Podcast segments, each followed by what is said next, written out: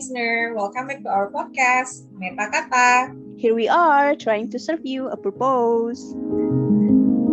Okay, halo listener, welcome back to our podcast. Selamat datang kembali. Uh, dan kali ini kita berada di episode ke-23 dan kita bakal hari ini ngobrol-ngobrol soal uh, sebuah lagu yang dibawakan oleh salah satu band ternama yang hits banget di tahun 80-an.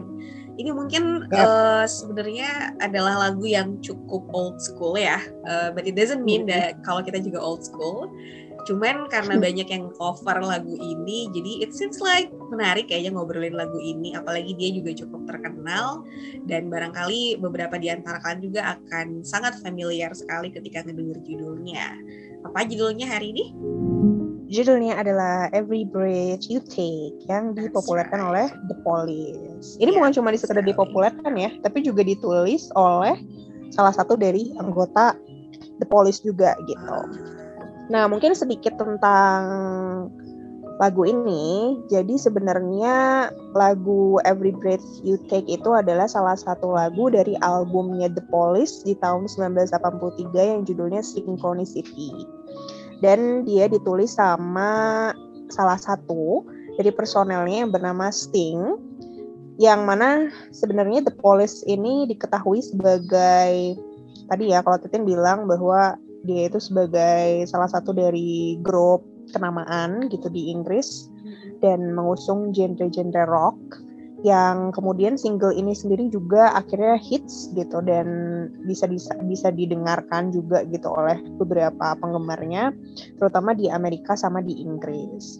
Belum lagi juga banyak banget nih penghargaan-penghargaan yang didapatkan gitu ya termasuk kayak pernah menduduki puncak tangga lagu single Billboard Hot misalnya serat, Billboard Hot 100 selama 8 minggu itu satu-satunya band nomor satu hits di chart itu gitu ya. Terus juga kalau di UK itu dia memenangkan UK single chart juga selama empat minggu gitu. Kayaknya kalau untuk seorang musisi untuk bisa sampai di puncak tangga lagu single Billboard itu tuh udah kayak satu pencapaian tersendiri lah ya.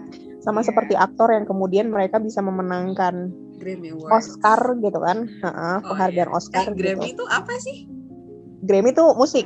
Oh, Grammy musik. Grammy oh iya. Uh-uh. Itu buat musik. Oh, yang kemarin uh, siapa sih Leonardo DiCaprio ya yang uh-uh. Iya Oscar. Itu Oscar ya. Oh iya. Oscar. Okay. Nah, jadi kalau misalnya kemudian bagi para musisi itu apalagi ini bisa kemudian bertahan sampai 8 minggu itu bukan waktu yang sebentar ya gitu untuk tetap berada di single ataupun tang tanggal lagu di Billboard Hot 100. Nah, terus kemudian The Police sendiri ini juga mm, mengusung genre You Take ini, Every Breath You Take ini, ini dia tuh genrenya adalah new wave sama soft rock gitu. Uh, ada penghargaan yang kemudian berhasil untuk diraih, yaitu berhasil untuk meraih Grammy Award 26 tahunan yang mana kemudian lagu ini dinominasikan untuk tiga Grammy Awards termasuk Song of the Year, terus Best Pop Performance oleh duo atau grup with vocals, terus juga Record of the Year dan bahkan menang dalam dua kategori pertama. Gitu. Wow. Ini itu aja sih. Jadi listener kalau misalnya yang ngedengerin reception atau penerimaan-penerimaan yang kemudian diterima oleh lagu ini memang tidak menjadi suatu hal yang mengherankan ya kalau misalnya kemudian bahkan sampai sekarang pun lagu ini tuh masih banyak begitu yang mendengarkan dan menikmatinya bahkan kalau seperti yeah. kita bilang di awal tadi tuh banyak banget mm -hmm. yang cover lagu ini nah salah satu yang aku suka dengerin juga itu adalah yang di cover sama Music Love and Travel soalnya mungkin kayak lagu yang memang terdengar romantis dalam tanda kutip dibawakan dengan vibes-vibes alam dan juga kemudian selingan musik yang ya cukup apa ya tidak terlalu inilah gitu tidak terlalu rocky gitu kan. Soalnya kan ini band rock ya jadi kayak uh, Every Breath You Take ini adalah salah satu hmm. lagu yang tidak terlalu rock banget. Tadi kalau kamu bilang apalagi dia genrenya pop rock tapi juga ada genre soft rock. So oh soft rock gitu ya. Jadi uh -uh. rock tapi soft gitu Cuman kalau ngomongin tentang reception, aku tuh juga kepikiran kayak gini sih. Maksudnya kalau misalnya mereka tuh bisa bertahan di Billboard selama 8 minggu, terus 4 yep. minggu di UK charts gitu. Mungkin ada hubungannya juga dengan um, apa ya? kalau kalau misalnya hari ini kan sebenarnya musik itu adalah sesuatu yang sangat dalam kata tanda kutip lumrah gitu ya mungkin there's a lot of band hmm. di sana sini gitu hmm. bahkan uh, bukan cuman band kan sekarang yang bisa terkenal even kamu kayak nyanyi cover aja dan kemudian misalnya banyak yang mendengarkan kamu bisa jadi terkenal gitu jadi kayak banyak choices sih yang kita punya untuk kita dengarkan gitu sehingga yeah. kalau misalnya ada satu musik yang bagus banget banyak banget orang yang suka itu tuh kayak kemungkinan hmm. bertahan dalam jangka waktu selama itu mungkin agak kecil gitu karena hmm. masifnya jumlah musik dan juga kemudian aliran musik dan band itu sendiri juga sudah sangat variatif gitu. Bahkan mungkin kayaknya sekarang listener juga kayak bingung oh ini dengerin yang mana? Banyak banget yang bagus gitu ya. Iya yeah, benar-benar kan, ibaratnya kayak masih terbatas ya Beb ya. Kayak yeah, paling yeah. ada MLTR gitu kan atau misalnya mm -hmm. ya Westlife atau ini misalnya uh, The Police gitu. Jadi kayak pilihan tuh masih terbatas. So when you apa when you can do great mm -hmm itu tuh kayak masih bisa mendapatkan apresiasi dalam rentang waktu yang lebih lama gitu ya nggak sih? Iya, uh, uh, benar-benar. Iya iya iya. Soalnya juga sekarang platform-platform untuk ngedengerin musiknya sendiri kan udah banyak banget ya. Yeah, Kita bisa ngedenger dari Spotify, terus juga Spotify kan ada mode yang gratisnya juga kan, nggak selalu harus bayar, ya kan? Terus juga. Ini saya ketawa karena saya pakai yang gratisan ya, Bun. Iya. Jadi maksudnya ya paling kayak ngerasa terganggunya karena ada iklan-iklannya doang gitu kan. Tapi kan maksudnya masih bisa ngedengerin gitu musik-musik yang kita sukain. Apa gitu kayaknya gampang itu, banget. Uh, tempe dan tahu apa sih iklannya dia?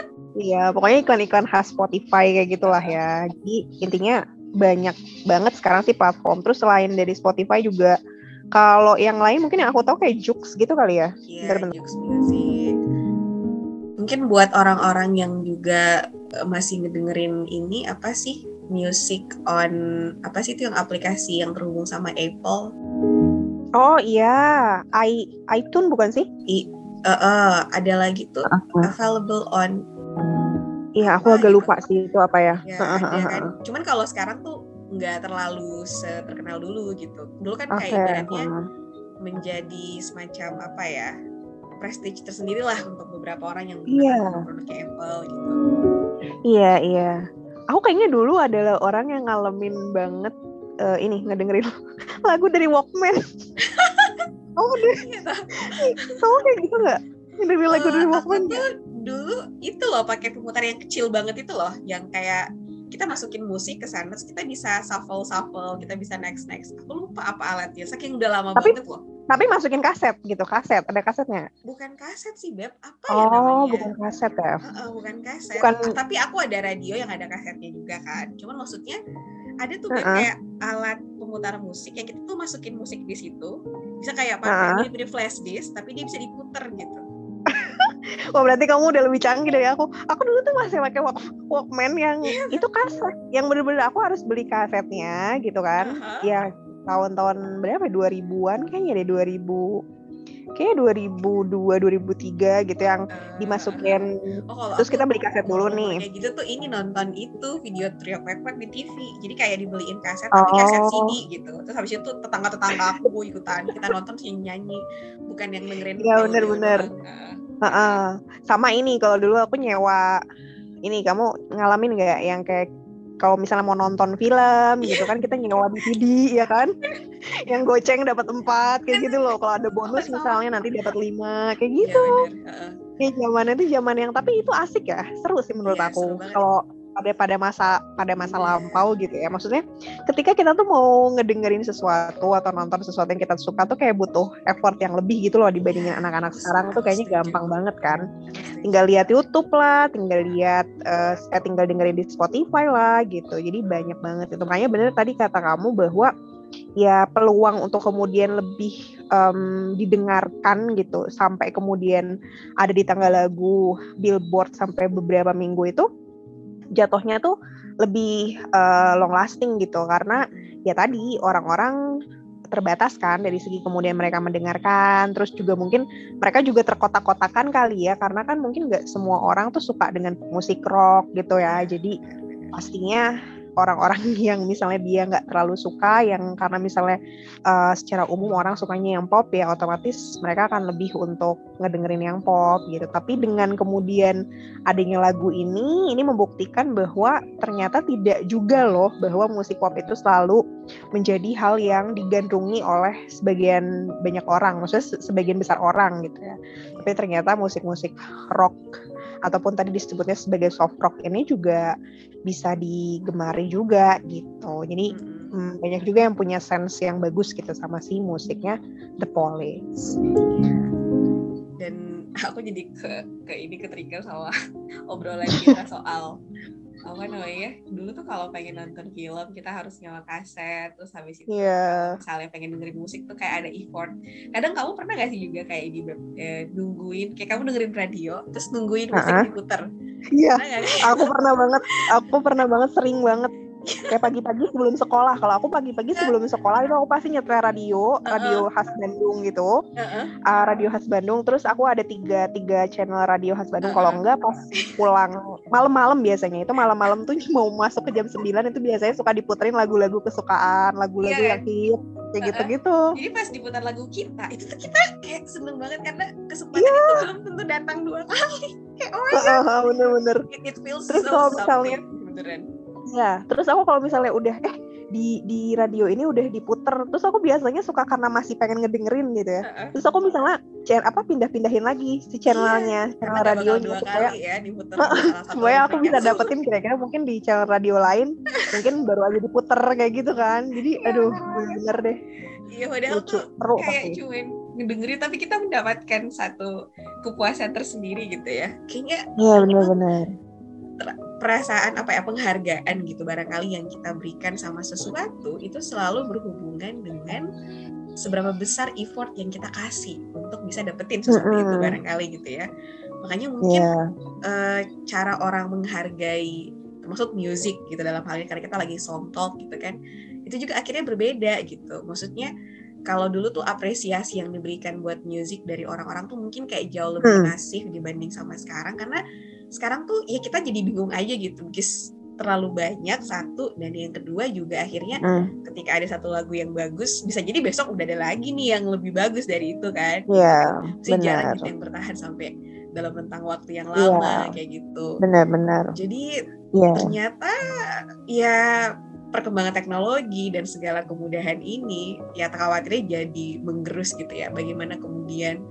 kita menghargai atau memberikan apresiasi terhadap sebuah karya karena I believe setiap orang pasti ngasih effort dalam menciptakan sesuatu gitu termasuk misalnya mm-hmm. menerka-nerka dan mencoba untuk melihat sebenarnya apa sih yang coba disampaikan gitu kan oleh si pembuat mm-hmm. lagu atau misalnya kalau yang lagu itu adalah penyanyi sendiri oleh si penyanyi ini gitu mm-hmm. kita bakal obrolin itu juga ya Beb kita bakal ngobrolin ya. kira-kira yeah apa sih yang sebenarnya lagi coba disampaikan sama Sting tadi ya lewat lirik Every Breath You Take uh, oleh The Police ini gitu. You wanna start first probably?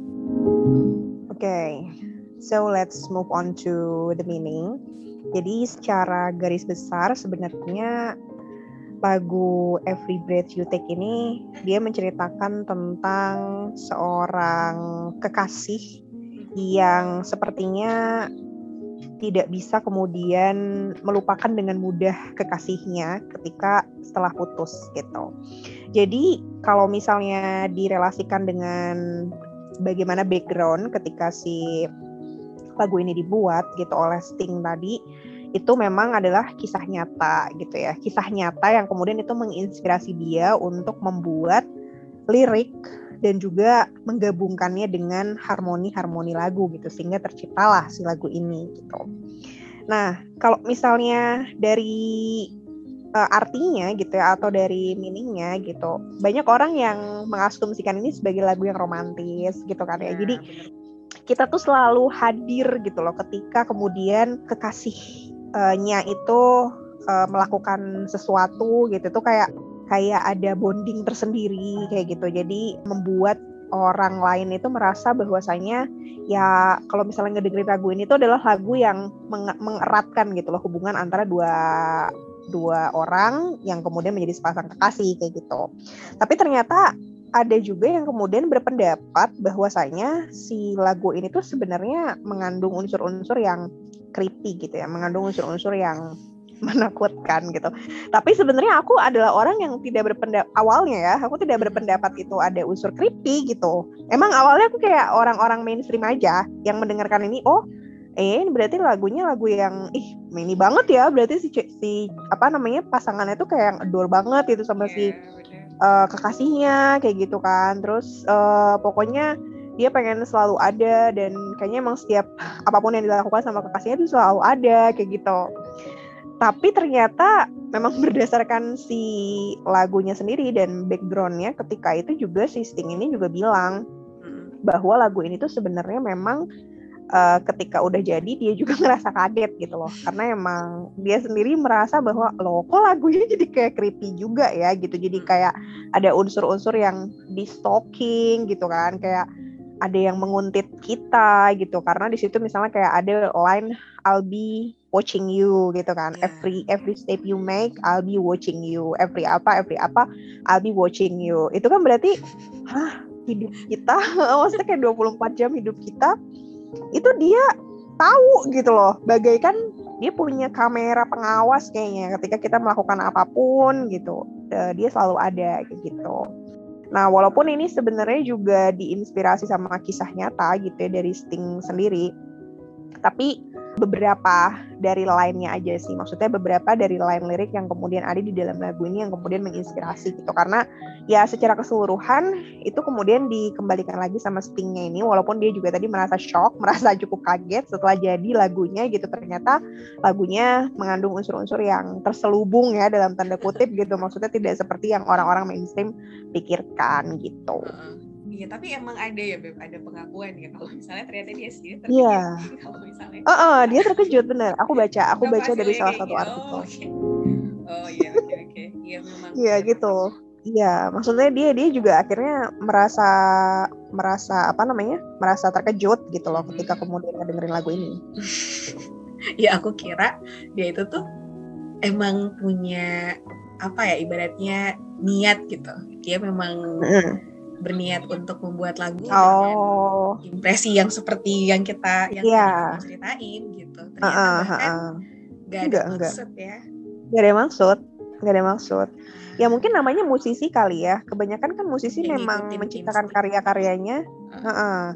Maksudnya dari apa yang kemudian dia pikirkan ya, apa yang menjadi pengalaman dia gitu kan. Kebanyakan itu terinspirasi dari uh, hal-hal seperti itu. Sama mungkin seperti penulis gitu misalnya dia novelis gitu kan atau dia misalnya seorang apa ya selain penulis uh, oh ini misalnya kayak orang yang eh, ilustrator misalnya dia misalnya bikin webtoon dan lain sebagainya itu kayaknya juga banyak ya yang terinspirasi dari kisah-kisah nyatanya mereka gitu. Atau misalnya kisah nyata yang dialami sama teman-teman mereka gitu. Nah musisi-musisi juga salah satunya gitu. Jadi menurut aku hal yang wajar sih pada saat itu. Dan memang di salah satu artikel yang aku baca juga gitu Sting ini memang bener-bener random banget ya. Jadi ketika ngedenger si uh, mantan istrinya gitu kan nelfon ke dia terus mengucapkan satu line di dalam liriknya itu yang every step you make itu. Terus uh, dia jadi kepikiran dan pada saat itu setelah kemudian nutup teleponnya ya random banget gitu. Dia tiba-tiba ngedeketin piano terus dia mainin tuts piano dan terciptalah harmoni-harmoni itu gitu. Jadi benar-benar terjadi sesuatu yang sifatnya spontan kali ya. Ketika ngedenger itu ketika ter apa tertrigger dengan stimulus tadi terus kemudian responnya ya tadi seorang musisi yang langsung kemudian merespon dengan bentuk harmoni-harmoni dalam uh, lagu itu akhirnya terciptalah secara keseluruhan. Jadi memang dia nggak ada niatan gitu, emang nggak direncanain. Itu memang terjadi random aja gitu pada saat itu. Iya, mungkin seperti itulah seorang musisi bekerja ya. Iya, benar-benar. Muncul tiba-tiba jadi lagu gitu. Tapi itulah kenapa dia dikatakan sebagai sebuah musisi dalam musik itu adalah profesi yang dia lakoni gitu. Karena that's how musisi seorang musisi bekerja gitu. Uh -uh. Mungkin ya, kalau betul, dia betul. adalah seorang tulis novel, tiba-tiba jadi sebuah kisah gitu ya. kalau dia yeah, seorang benar. pembuat film terinspirasi untuk bikin film gitu misalnya. Iya uh -uh. okay. gitu. Ya berarti dia sangat. Nah terus juga, -uh. nah terus juga hal yang mungkin kita berdua notice itu adalah tadi ya uh, terkait dengan si uh, obsesi ya. Kalau aku sih memandangnya justru jadinya malah lebih ke arah obsesinya gitu. Jadi aku merasa bahwa oh ya benar juga ya. Ini lagu ternyata tuh tentang obsesi gitu loh dalam mencintai seseorang gitu kan. Nah mungkin nggak tahu sih, kamu juga mungkin merasa hal yang sama gitu. Jadi ya, uh, pada saat kemudian sama sih pas ngedengerin lagu itu. Uh, uh, uh, berarti berarti kita sama ya hmm. nge, pas ngedengerin lagu itu. Oh iya ya bener juga nih kita baru-baru menyadari gitu. Dan ya kita mungkin adalah orang yang sama-sama hmm, mengetahui, maksudnya mau untuk kemudian menjadikan logika itu lebih dominan gitu dibandingkan dengan emosi gitu ya. Maksudnya gini loh, yang namanya kalau aku sih memandangnya gini, yang namanya perasaan cinta, kasih, sayang gitu, itu sebenarnya sesuatu yang harus diterima sebagaimana kemudian kita menerima perasaan-perasaan yang lainnya gitu atau emosi-emosi yang lainnya gitu kan itu adalah salah satu hal yang juga patut untuk kita syukuri gitu. Apakah kemudian rasa cinta kasih dan sayang itu kemudian kita ekspresikan kepada lawan jenis atau mungkin juga kepada uh, misalnya uh, orang tua, terus kemudian kepada saudara gitu ya, kepada teman dan lain sebagainya gitu. Itu sesuatu yang juga patut disyukuri gitu. Tapi ketika kemudian ada atribut lain yang kemudian menjadi salah satu dari hal yang semakin melengkapi gitu uh, ketika kita mengekspresikan perasaan cinta, kasih dan sayang. Salah satunya adalah ketika kemudian hadir adanya obsesi dan kita jadi posesif misalnya sama orang yang kemudian kita sayangi gitu ya. Itu nggak mesti harus kepada pasangan sih ya. Misalnya kita obses ya kita misalnya posesif sama benda gitu kan atau misalnya kita posesif sama kalau misalnya orang tua ke anak gitu maka itu akan berdampak negatif gitu loh. Karena yang namanya ya aku sih merasa bahwa semua hal yang berkaitan dengan posesif dan selama ini aku memandang sikap posesif itu bukan sesuatu yang baik gitu loh. Aku nggak melihat ada sisi yang Eh, positif yang kemudian bisa aku ambil ketika kemudian kita mengartikan sesuatu dengan kata posesif atau menjadikan ya mau memandang lah atau membuat sudut pandang gitu dengan kata posesif itu gitu. Apalagi ketika kemudian kita posesif terhadap sesuatu yang sebenarnya bukan milik kita sepenuhnya loh. Karena di dunia ini kan nggak ada yang betul-betul kita miliki kan. Either itu misalnya diri kita sendiri juga kan enggak gitu loh. Karena kita juga nggak tahu kapan kita akan diambil sama Tuhan kita, kapan kita nanti akan kembali kepada Tuhan kita gitu yang memiliki kita seutuhnya gitu. Atau misalnya uh, apa apa pun yang kemudian kita banggakan dalam hidup, apakah itu kepintaran, kecantikan, kekayaan dan lain sebagainya. Kita bahkan nggak pernah bisa mengendalikan hal itu, tetap terus ada bersama kita selamanya gitu karena kita pasti akan menghadapi sesuatu yang lebih abadi dibandingkan dengan kehidupan yang fana ini gitu. Jadi semuanya fana. Artinya kita nggak pernah benar-benar memiliki sesuatu. Nah kalau misalnya kita nggak pernah benar-benar memiliki sesuatu, seharusnya kita tidak, eh seharusnya kita juga menyadari bahwasanya kita tidak perlu untuk kemudian posesif gitu. Posesif menjadi sesuatu yang wajar, tetapi ada standarnya, ada kadarnya. Karena kan hidup itu tentang keseimbangan ya. Kalau misalnya kita udah terlalu berlebihan, ya berarti kita harus udah mengendalikan diri nih bahwa kita udah berlebihan ke sana. Maka nanti dampaknya akan buruk gitu. Sama kalau misalnya kita berkendaraan di jalan gitu kalau misalnya kita pada batas normal aja misalnya gitu nggak akan terjadi kecelakaan tapi ketika kemudian kita udah semakin sombong kita ngerasa wah kita ngerasa misalnya adrenalin kita lebih terpacu ketika kemudian speednya dinaikin terus kita di situ akhirnya menaikkan kecepatan dan ada potensi untuk muncul kecelakaan atau terjadinya kecelakaan. Jadi semua hal yang sifatnya itu terlalu berlebihan ya pastinya nggak baik gitu kan dalam kehidupan kita gitu termasuk juga ketika kemudian kita merasa posesif apalagi terhadap sesuatu yang sebenarnya nggak pernah benar-benar kita miliki ya gitu dalam hidup gitu sih kalau menurut aku kalau kalau kamu gimana? Iya, yeah. I want to echo apa yang kamu bilang tadi soal sebenarnya akhirnya menjadi posesif bukanlah salah satu pilihan yang bijaksana gitu sebagai seorang mm -hmm. manusia karena apa pun dalam hidup ini itu adalah maksudnya tidak ada yang literally bisa kita miliki seutuhnya dan selamanya gitu.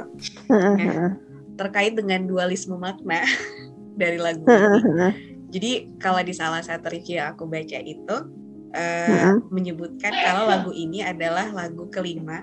Salah satu aku nggak tahu ya ini tuh ratingnya berdasarkan apa, tapi dibilang sebagai mm-hmm. lagu kelima yang paling sering disalahartikan.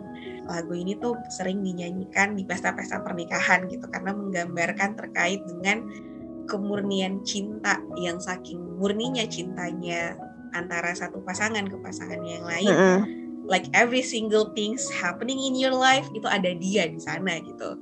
Yeah, Sekilas yeah. memang ini terdengar sangat oh my god it's so sweet ya kan kayak oh my mm -hmm. you know like uh, ada perasaan-perasaan gloomy-gloomy gitu kan. Eh kok gloomy sih? Yeah. Ada perasaan kayak apa sih? Ya bahagia lah gitu yang kita kemudian rasakan karena emang di awal liriknya aja udah dibilang every breath you take, every mm -hmm. every bone you break, every step you take like every single thing gitu kan in every single yeah. day yang terjadi tuh yeah. I'll be watching you kayak gitu nah uh, kalau aku tuh selain memang aku sepakat sama Sarah soal dualisme makna tadi lagu ini sekilas terlihat sangat romantis tetapi sebenarnya kalau misalnya kita secara lebih detail melihat kepada liriknya kita akan menemukan ini cukup menakutkan karena terasa seperti ada seorang psikopat yang obses yeah. terhadap kita gitu. Sehingga setiap gerak-gerik yang kita lakukan itu terasa sangat tidak nyaman you know. Iya, jangankan yeah, orang ya kamar kita hmm. aja kalau ditaruh kamera CCTV kan kayak hidup tuh jadi nggak nyaman gitu karena kita tahu hmm. someone is watching over kayak gitu dan hmm. tahu aja kalau ada yang nge-watching over kita tuh kita jadi lebih was-was gitu kan nah bayangkan kalau iya. pasanganmu yeah. seperti kamera CCTV itu gitu. ini alih-alih romantis malah kayak kita bunga kayak lu ngapain sih ya kayak gitu ya Iya iya benar-benar. Nah terus aku tuh ngelihat kayak gini juga beb um, aku tuh ngerasa mungkin kenapa sampai lagu ini tuh bisa di ada misinterpretasi kayak gini maksudnya dengan keindahan hmm. lirik di awal karena hmm. entahlah ya maksudnya ini mungkin salah satu personal opinion juga yeah. jadi kita tuh ketika dalam fase jatuh cinta kita tuh kan kayak ngerasain you know we feel a kind of butterflies in our stomach yeah, ya kan? butterfly kayak, in ya, ada ada butterflies kan kayak gitu. Jadi kayak mm -hmm. ada desir-desir gitu yang kita rasakan gitu Se mm -hmm. kan kok biasa orang suka bilang salah satu ungkapan basi yang bisa orang pakai karena cinta mohon maaf teh kucing rasa coklat. Udah denger itu nggak sih? Iya. Iya iya iya. Maksudnya tuh uh, ketika suatu kondisi itu dipengaruhi oleh emotional state tertentu gitu kan itu tuh bisa hmm. berbeda gitu cara kita melihatnya kalau hmm. misalnya makanya kan kenapa kalau misalnya ada orang yang bisa contoh nih ada orang yang misalnya disuruh-suruh sama orang eh, misalnya sama istri misalnya ada seorang suami disuruh terus sama istrinya tapi dia mau-mau aja gitu kerjain ya dia mau ngerjain dia nggak menganggap itu sebagai suatu kesulitan karena dia cinta sama istrinya kayak gitu yeah. kan. Ya atau misalnya kita juga gitu misalnya kalau kita merasa ih kenapa sih aku tuh harus uh, apa ngelakuin A ngelakuin B gitu untuk orang tuaku? Ya kita nggak ngerasa itu sulit karena kita cinta sama orang tua kita kita we love them gitu. So that's why we want to do anything for them kayak gitu kan. Yeah. nah jadi perasaan cinta itu tuh ketika dia sedang tumbuh itu membuat seseorang itu jadi merasa everything's beautiful like you know kayak gitu kan jadi maksud aku uh -uh. Uh, lirik yang kayak psikopat ini itu jadi terasa tidak sepsikopat itu gitu loh Beb.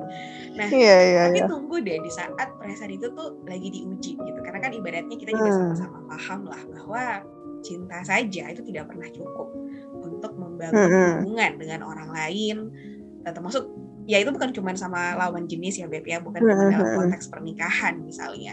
Karena kan cinta juga manifestasinya bukan cuma ke lawan jenis tapi juga ke teman kita yeah. ke sahabat kita ke orang-orang di sekitar kita gitu. Kita paham betul bahwa cinta itu tidak pernah cukup untuk membangun semuanya. Kita butuh mengerti memperhatikan value yang kita masing-masing untuk kemudian amini gitu kan dalam kehidupan ini. Termaksud misalnya hal-hal yang sifatnya prinsipil harus kemudian kita cek kembali gitu. Karena nanti tuh tinggal komitmen kan yang tertinggal gitu ya. Aku mungkin sekarang lagi bosen gitu tapi aku tahu aku punya komitmen. Aku tahu kenapa aku bersama kamu dan seterusnya. Mungkin ini tuh akan lebih terasa gitu kan.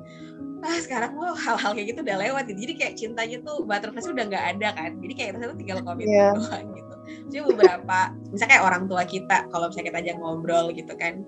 Atau misalnya pasangan-pasangan lah yang sudah lama menikah gitu. Mm-hmm. ada beberapa di antara akan bilang ya aku masih cinta sama pasanganku tapi cintanya tuh bukan cinta yang you know like feeling butterflies gitu in your stomach.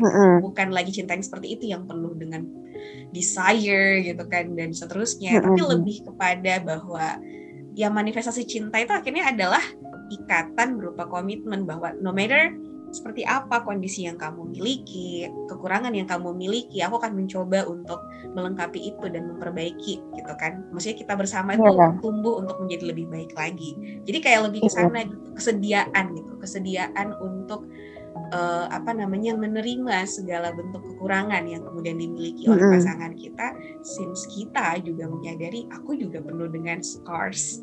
Aku juga penuh dengan kekurangan kayak gitu. Jadi kayak aku tuh ngerasa mungkin lagu itu dipakai dalam pernikahan pernikahan sere, apa ya seremoni seremoni pernikahan tuh ya karena tadi gitu orang tuh lagi dalam kondisi ya you know feeling butterflies dan lagi tinggi-tingginya desire yang mereka rasakan terhadap pasangan. Jadi kayak you know like pokoknya dalam setiap langkahmu, dalam setiap uh, nafas tarikan nafas yang kamu ini I'll be watching gitu kayak oh my god, this is so sweet gitu. Tapi uh -uh. akan ada saat di mana itu juga benci gitu. Nah itu sih kalau aku tuh ngelihat ada sisi itu juga gitu dalam lagu ini. Karena kalau misalnya lagu ini diputar untuk orang-orang yang udah lama, mungkin kayak aduh apaan sih ini cheesy banget deh kayak gitu. Because they know already seperti apa realita hidup bersama dengan orang yang sebelumnya tuh bener-bener gak kita kenal gitu kan. Tiba-tiba we spend a lot of time with them, make sure kita bisa handling things together dalam setiap kehidupan dan step-step yang kita lewatin kayak gitu. Iya bener-bener. Iya sih. Dan ya menurut aku sih cinta tuh harus ada logika ya. Jadi kayak iya. kalau kata Agus mau nikah cinta tak ada logika, nggak setuju. Menurut aku cinta itu harus ada logikanya gitu. Karena kalau misalnya kita nggak pakai logika, artinya kita akan kehilangan diri kita. Kita hanya melihat, uh, ya terutama ini dipakai untuk ke lawan jenis ya.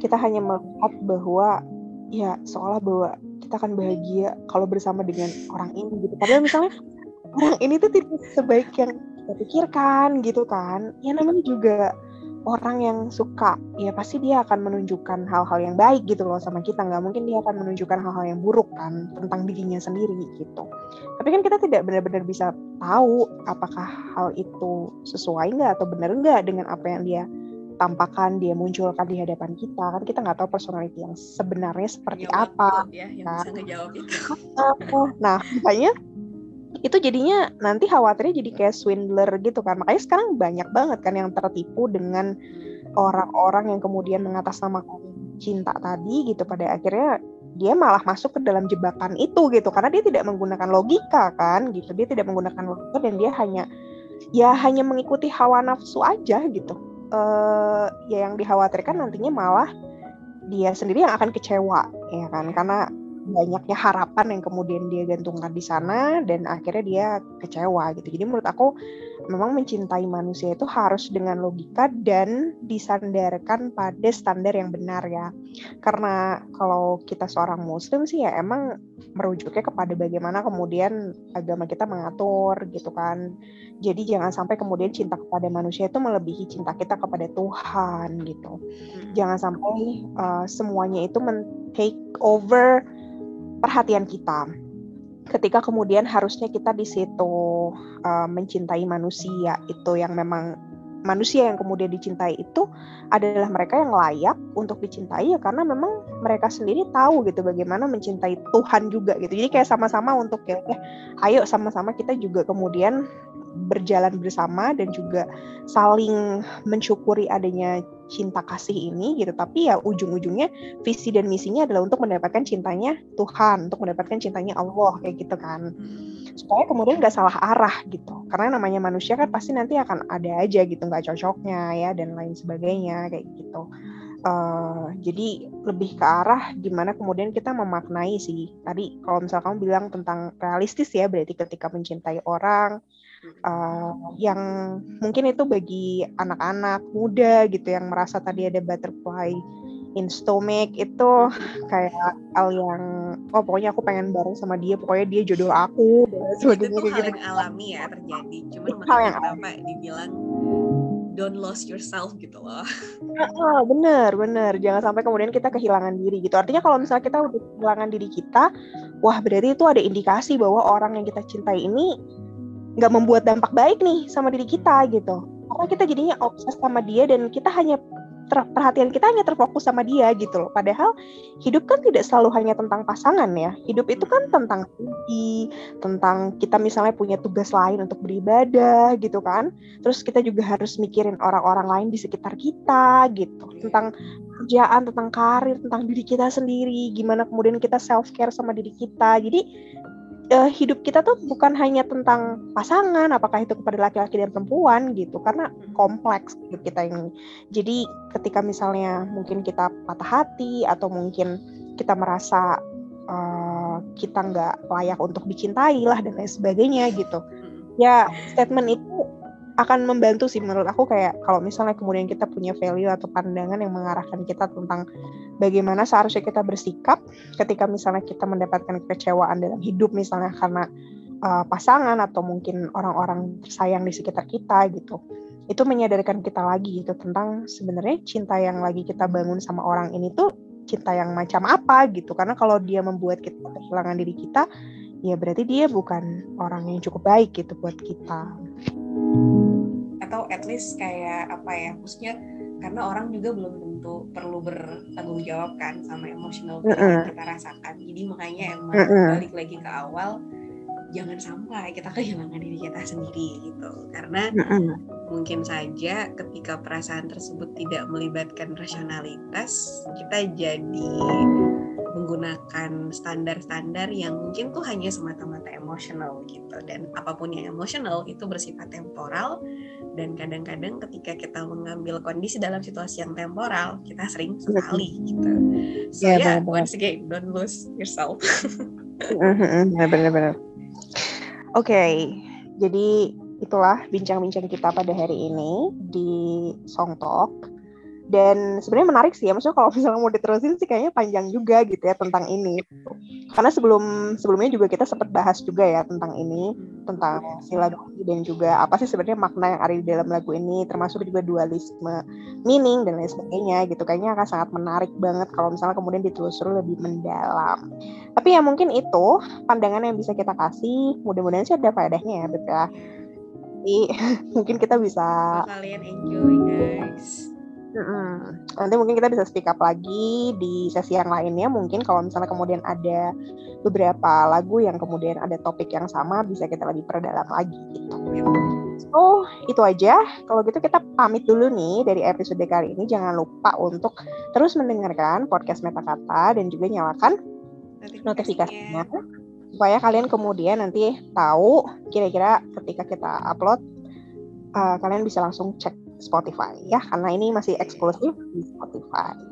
So, sampai sini dulu perjumpaan kita. Wah, bye bye. bye.